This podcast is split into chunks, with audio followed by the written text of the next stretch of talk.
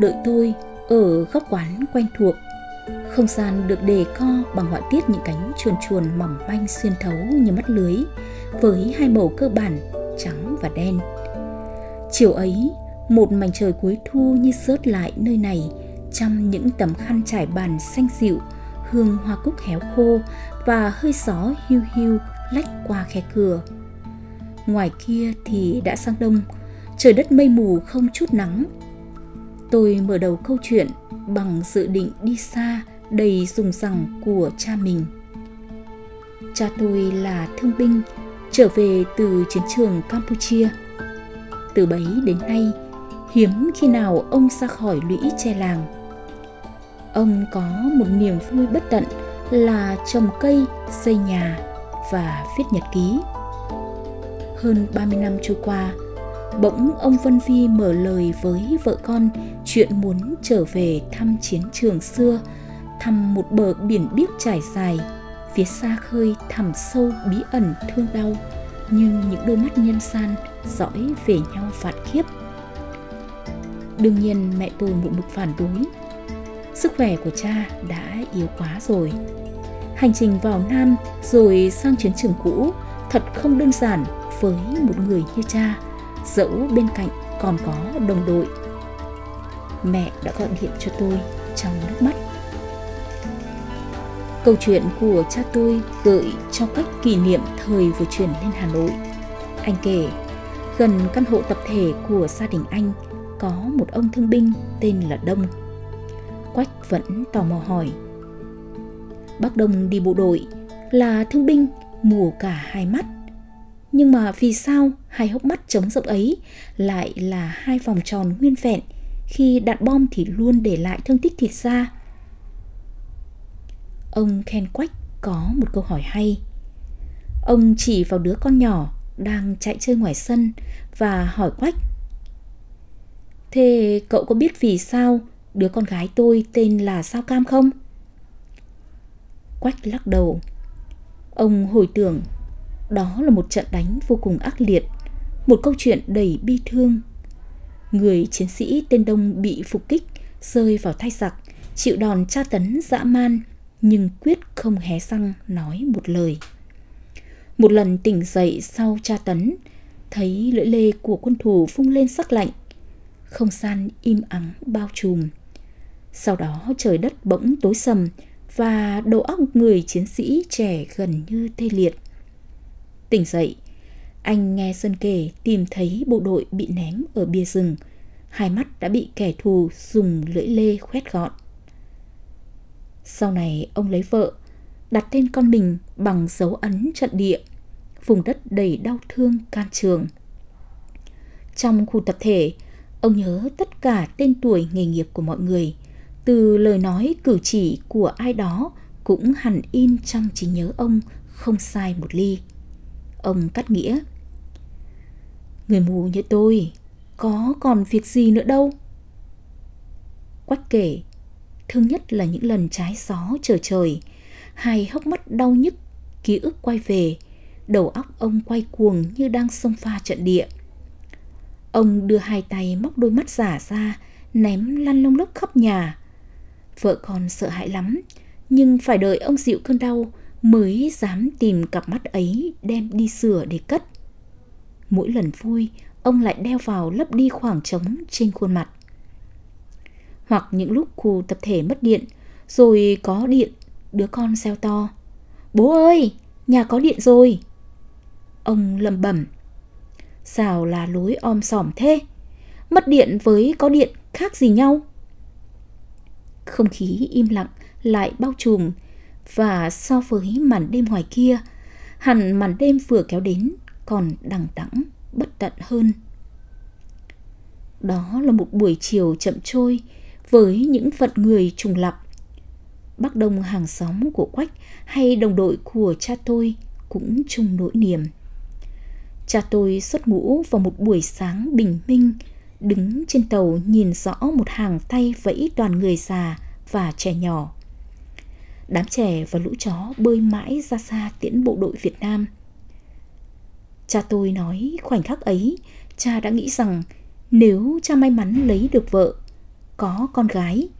Tên đứa con của cha sẽ mang ý nghĩa của bình minh. Ngày về muôn nỗi ngậm ngùi bởi đồng đội nhập ngũ cùng cha trở về chỉ đếm vừa một bàn tay. Những cuộc điện thoại của mẹ cho tôi ngày càng dày hơn. Mẹ muốn tôi đứng về phe mẹ, ngăn cản chuyến đi của cha. Mẹ muốn tôi có những lý lẽ thuyết phục hơn cái điệp khúc đường xa sức khỏe của bà.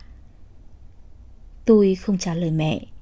Tự nhiên tôi nghĩ tới Bắc Đông, bấm điện thoại cho Quách nhờ anh đưa tôi đến gặp. Quách bảo công việc biến động cuộc sống đẩy anh ra khỏi không gian ấy từ rất lâu mà chưa có dịp trở về. Người vợ của Bắc Đông sau này đã bỏ đi làm ăn xa, mang theo đứa con gái. Khu tập thể ấy bây giờ hẳn đã khác trước nhiều, nhưng có lẽ bác vẫn ở mãi đó thôi. Quách phán đoán đúng, bác Đông vẫn sống ở đó. Từ dạo vợ bác mang đứa con gái đi xa, cặp mắt giả lăn về phía nào không rõ. Hai hốc mắt bác lại sâu hoắm, trông vừa đáng sợ, vừa đáng thương. Bác chỉ vào tôi khen. Người đàn bà này đẹp quá. Quách hỏi, làm sao bác biết? Cậu định bảo tôi mù loà, nhìn được gì mà khen đẹp ư? Người đẹp thì tiếng nói cũng êm, bước đi cũng lạ. Tóm lại, mỹ nhân chẳng thể mang một năng lượng thông thường. Bác khiến chúng tôi ngạc nhiên và thầm thán phục. Sau một thời gian xa nhau khá lâu, tôi mới lại ngồi cùng Quách. Anh nhìn thẳng vào mắt tôi, giọng gần như thì thầm. Khuôn mặt em vẫn thật sáng trong. Anh vươn tay qua bàn, nắm lấy bàn tay tôi, rồi ủ mãi trong tay anh. Buổi ấy nắng đầu mùa xâm san ra thịt, những bóng lá non xíu san lọt qua ô cửa chúng tôi ngồi. Từ dạo ly hôn đến khoảnh khắc ấy, tôi mới lại ngồi đối diện đàn ông. Lần cuối cùng đối diện trước chồng cũ, người ấy cần tôi đưa ra một lý do. Tôi chỉ thở dài. Dường như Hạ, bạn thân tôi lờ mờ đoán được khi nó giàn rủa nước mắt hỏi tôi có nên quay về với chồng sau cuộc ngoại tình vừa bung bét hay không. Hạ đã bước trùng vào vấp ngã của tôi trước đó. Sai lầm trong trái tim nhẹ dạ của đàn bà có thể khiến một gã đàn ông thiếu tử tế mang xa mà nhấm nháp, dằn vặt nhau cả đời. Liệu chồng mày có đủ tử tế để vĩnh viễn đào sâu chôn chặt? Giọng tôi nhấn nhá đầy chua chát. Khác với tôi, Hạ quyết định quay về, thỉnh thoảng lại quặn thắt nghẹn ngào, tưởng chừng chết đi sống lại. Ít lâu, Hạ bắt đầu luyên thuyên câu chuyện có phần viền vông, mộng tưởng. Ông thầy bói bảo bản mệnh tao kiếp trước là sơn nữ tuổi 15, đi hái măng bị lạc rừng, sẩy chân rơi vào bẫy thú, được nhà quan cứu giúp cứu mang, nhận làm con cái, có người hầu kẻ hạ đường hoàng. Sau này bi kịch đứa con ân nghĩa phải lòng cha nuôi. Ngoài 50 tuổi, ông ấy còn sông pha trận mạc, phơi thân vùng biên viễn mù sương. Bản mệnh ấy trước đây chẳng cho tao lấy chồng. Giờ có chồng rồi, sớm muộn gì cũng chuyên chuyên đổ vỡ.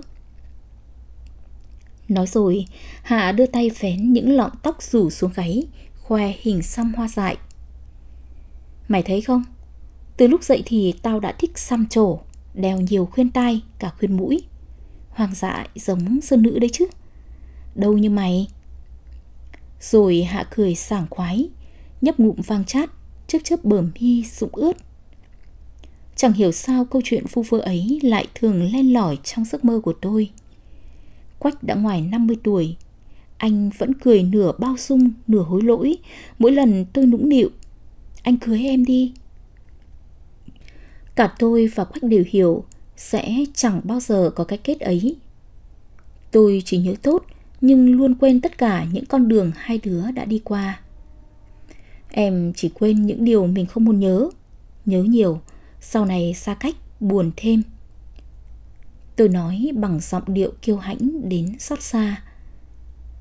Vậy thì anh sẽ buồn hơn em, vì anh nhớ tất cả. Mãi mãi, anh không muốn quên, lời quách thật ân cần. Trong cơn chiêm bao đứt gãy của tôi, chợt thấy quách nhận mình chính là cha nuôi hạ. Người đàn ông vừa thân gần vừa xa lạ ấy nói. Phải mất bao năm để kiếm tìm, chờ đợi. Bây giờ đành nhìn nhau trong nước mắt chia phôi. Người ấy còn nói, bản mệnh kiếp trước của tôi là một cánh chuồn chuồn suốt ngày đậu trên vai hạ. Tôi bình an khi hạ sẩy chân. Nửa đêm bàng hoàng tỉnh giấc, tôi lần mò tủ lạnh, ngửa cổ dốc thẳng chai nước khoáng vào họng. Hơi lạnh lan man như nhấc bồng tôi đi. Tao phải tìm thầy làm lễ, phải gọi hồn ông quan ấy về. Hạ quả quyết thế, tôi cũng chẳng có ý can ngăn. Gia đình Hạ đang đứng trước cơn đổ vỡ. Hai đứa con thơ bìu xíu lấy mẹ khóc thút thít suốt ngày đêm. Mọi chuyện xảy ra đúng như điều tôi nghĩ. Một người đàn ông thiếu tử tế, luôn tìm cách cứa thật sâu vào nỗi đau buồn, không cho đàn bà lầm lỡ một cơ hội nào để đứng lên mà bước tiếp. Thế mà Hạ vẫn chần chừ, hoang mang, khủng hoảng tột độ mỗi lần định đặt bút ký vào đơn ly hôn. Chồng Hạ ngoại tình xăm bầy bận. Nó biết, nhưng tự nhủ lòng, thà mù lòa câm điếc, bởi nỗi sợ sẽ bị mang lỗi lầm khi xưa ra dằn vặt cân đong. Như đã hứa, tôi cùng Hạ đến nhà ông thầy. Tấm vải điều sổ tung khỏi mái đầu bạc trắng. Tiếng xanh, tiếng phách đảo điên. Hương trầm tỏa bay nghi ngút. Trên cao tượng Phật tranh trao, một giọng đàn ông trầm khan quánh tặc như sáng xuống từ thẳm xanh chất ngất. Mắt người rụng rơi, chân giò bóng tối, gặp nhau mưa núi mây ngàn. Cánh chuồn bình an còn nàng sẩy bước, âm dương cách biệt khôn nguôi.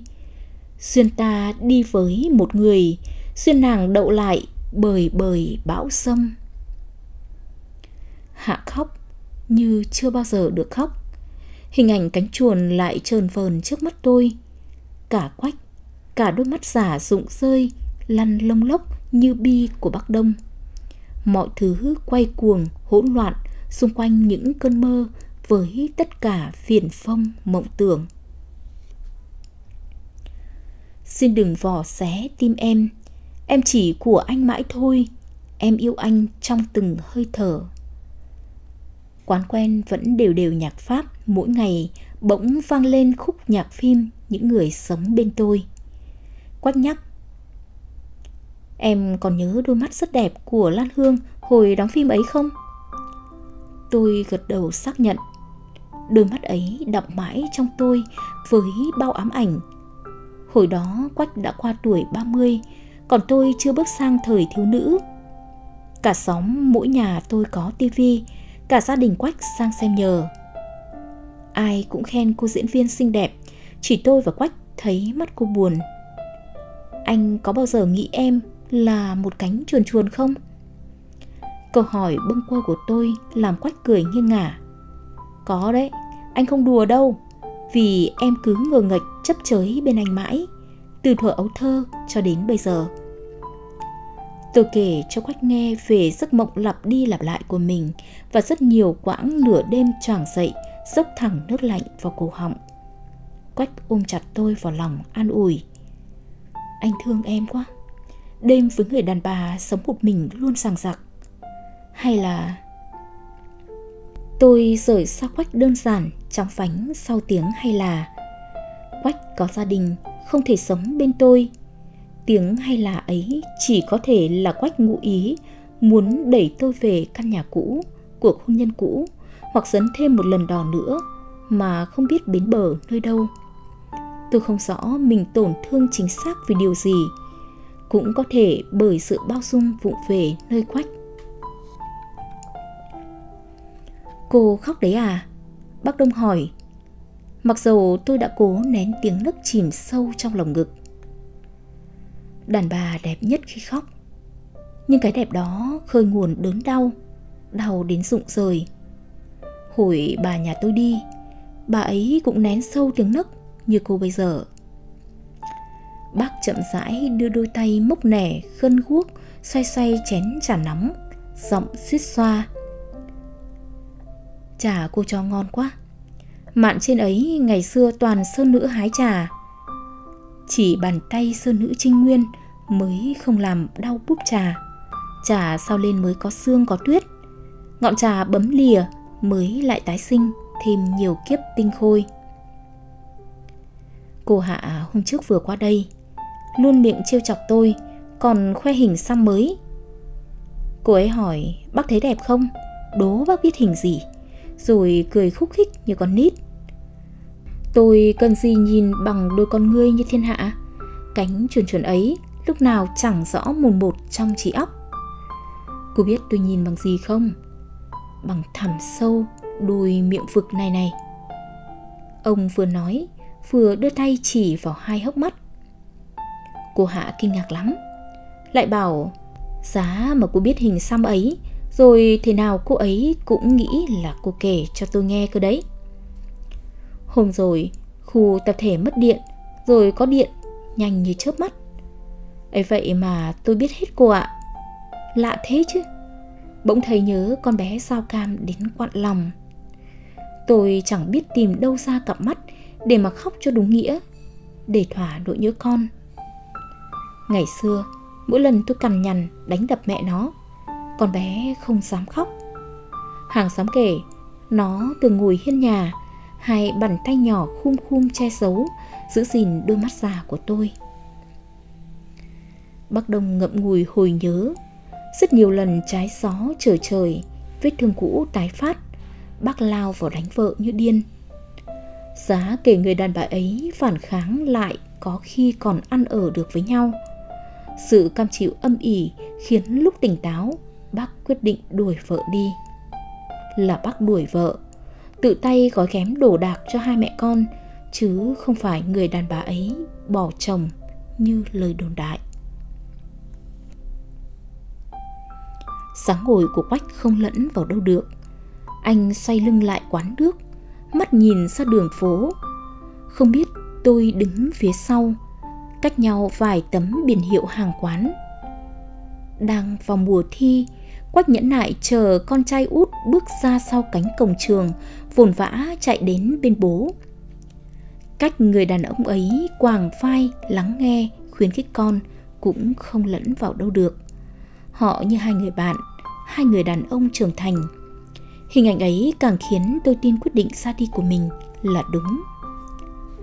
Tôi rời bỏ khóc quán quen, những giấc mơ trùng lập chắp vá viền phong đã trượt trôi đâu đó không trở lại hạ bây giờ thật khác nó khiến được người đàn ông từng thích nhấm nháp lỗi lầm của mình phải quỳ sụp xuống dưới chân xin tha lỗi hạ cũng đã xóa hết mọi hình xăm trừ cánh chuồn chuồn nó bảo vì đó là bùa hộ mệnh từ ngày họa tiết ấy được trổ sâu ở vùng xương quai xanh cuộc sống của Hạ không còn sóng gió. Chuyện tôi tin hay không, nó cũng chẳng quan tâm. Hạ ngồi cà phê bên tôi, đung đưa cặp chân dài, chờ chồng con qua đón. Quách giờ này hẳn đã ngồi trước mâm cơm, hỏi han bông đùa con cái và nói những lời khôi hài với vợ.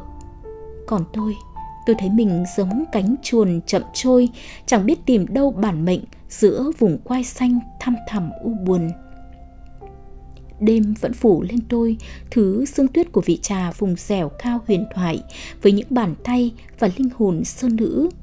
Mắt người rụng rơi, chân giò bóng tối, gặp nhau mưa núi mây ngàn. Ai đó chót đánh rơi từng lời ai oán kia vào một bài ca mới để nhiều lần tôi tự hát mình nghe. Quai xanh còn là tên một ngôi làng xa xôi nhỏ bé, tựa cái dấu chấm lửng trên ngọn núi quanh năm mây phủ. Tôi nói với cha mẹ muốn lên đó sống một thời gian. Mẹ xên sầm những câu gì đó tôi không nghe rõ, nhưng hiểu rằng mẹ không đồng tình. Cha thì gật đầu. Trong gia đình, chỉ có cha tin tôi hoàn toàn bình thường. Cha hiểu điều tôi được thư giãn nghỉ ngơi ở không gian yên tĩnh và cách biệt – Ngày qua ngày, tôi phụ giúp người đàn bà luống tuổi hong thuốc ở sân chùa. Bà dặn tôi, thứ thuốc này phải ngấm đủ gió xương biên viễn, ngấm từng mảng nắng vạm nửa đồi khói ám hắt xiên xiên lúc ban chiều mới hiệu nghiệm. Thỉnh thoảng lại có người dưới xuôi lên cắt thuốc của bà. Một vài người khỏi bệnh ngỏ ý ở lại cùng làm việc thiện. Họ sống trong chùa trước khi tôi đến. Ai đó kể tôi nghe, dân chúng quanh vùng đồn đại, bà lang còn có đứa con gái, nhưng nó đã bôn ba về xuôi chồng bà một thương binh mù lòa hai hốc mắt là hai vòng tròn nguyên vẹn sâu hoắm. Chính người này đã xua đuổi vợ con đi. Bác có bao giờ nghe đến cái tên sao cam chưa? Tôi hỏi bà lang, đôi tay vẫn đều đều đảo từng lớp thuốc thoảng mùi thơm ngai ngái. Tiếng bà hòa lẫn tiếng chuông. Ta chưa nghe bao giờ. Sẩm tối giữa sân chùa ở miền non cao tít tắp này, lũ chuồn chuồn túa ra như vỡ tổ. Chẳng bay cao, cũng không bay tà tà mặt đất. Cả nghìn đôi cánh mỏng cứ trờn vờn ngang tầm mắt con người. Bà lang vừa thái thuốc vừa giải thích, chuồn chuồn ở đây không báo mưa báo nắng, mà nhắc vận người truyền kiếp đầu thai. Bà nổi tiếng cả vùng khoai xanh với loại thuốc chữa căn bệnh trầm kha về trí nhớ. Lạ lùng chính bà lại quên mình đến từ đâu. Ai hỏi, bà chỉ một mực nói mình từng là sơn nữ. Ngay khoảnh khắc đầu tiên nhìn thấy cô ờ, ta biết duyên lành đã tới. Ta truyền cho cô tên vị thuốc cuối cùng, quan trọng nhất. Cô hãy nhớ, đó là những búp trà trinh nguyên được tái sinh trong đau đớn. Lời bà lang trổ sâu vào tâm trí tôi khi ngửa mặt nhìn trời chỉ thấy những cánh chuồn chuồn kéo về trong bóng tối. Mẹ lại gọi điện, không phải để hỏi thăm tôi sống thế nào, mà nói rằng cha vẫn nặng nặc đòi đi. Cha nói với mẹ rằng tôi xin bà đấy chỉ một lần thôi. Tôi cứ giữ mãi điện thoại bên tai mà ứa tràn nước mắt. Tôi biết đầu xây đằng kia mẹ mình cũng thế. Từ ngày xuất ngũ cưới vợ có con, bao năm tháng quốc cày cực nhọc đau ốm thuốc thang. Ông chưa hề hé răng xin sỏ hay kêu ca với ai. Đây là lần đầu tiên ông mở lời xin. Cái ký ức về một thời trai trẻ ở cái đất nước xa xôi ấy thật không dễ giải bày hoặc lãng quên. Nó ngày càng lớn dần lên, thúc giục cha phải đi. Với cha, chuyến đi là để trở về. Và cũng chính trong buổi chiều mùa đông trên vùng quai xanh biên ải tôi đã đồng tình với cha với tất cả những cuộc trở về.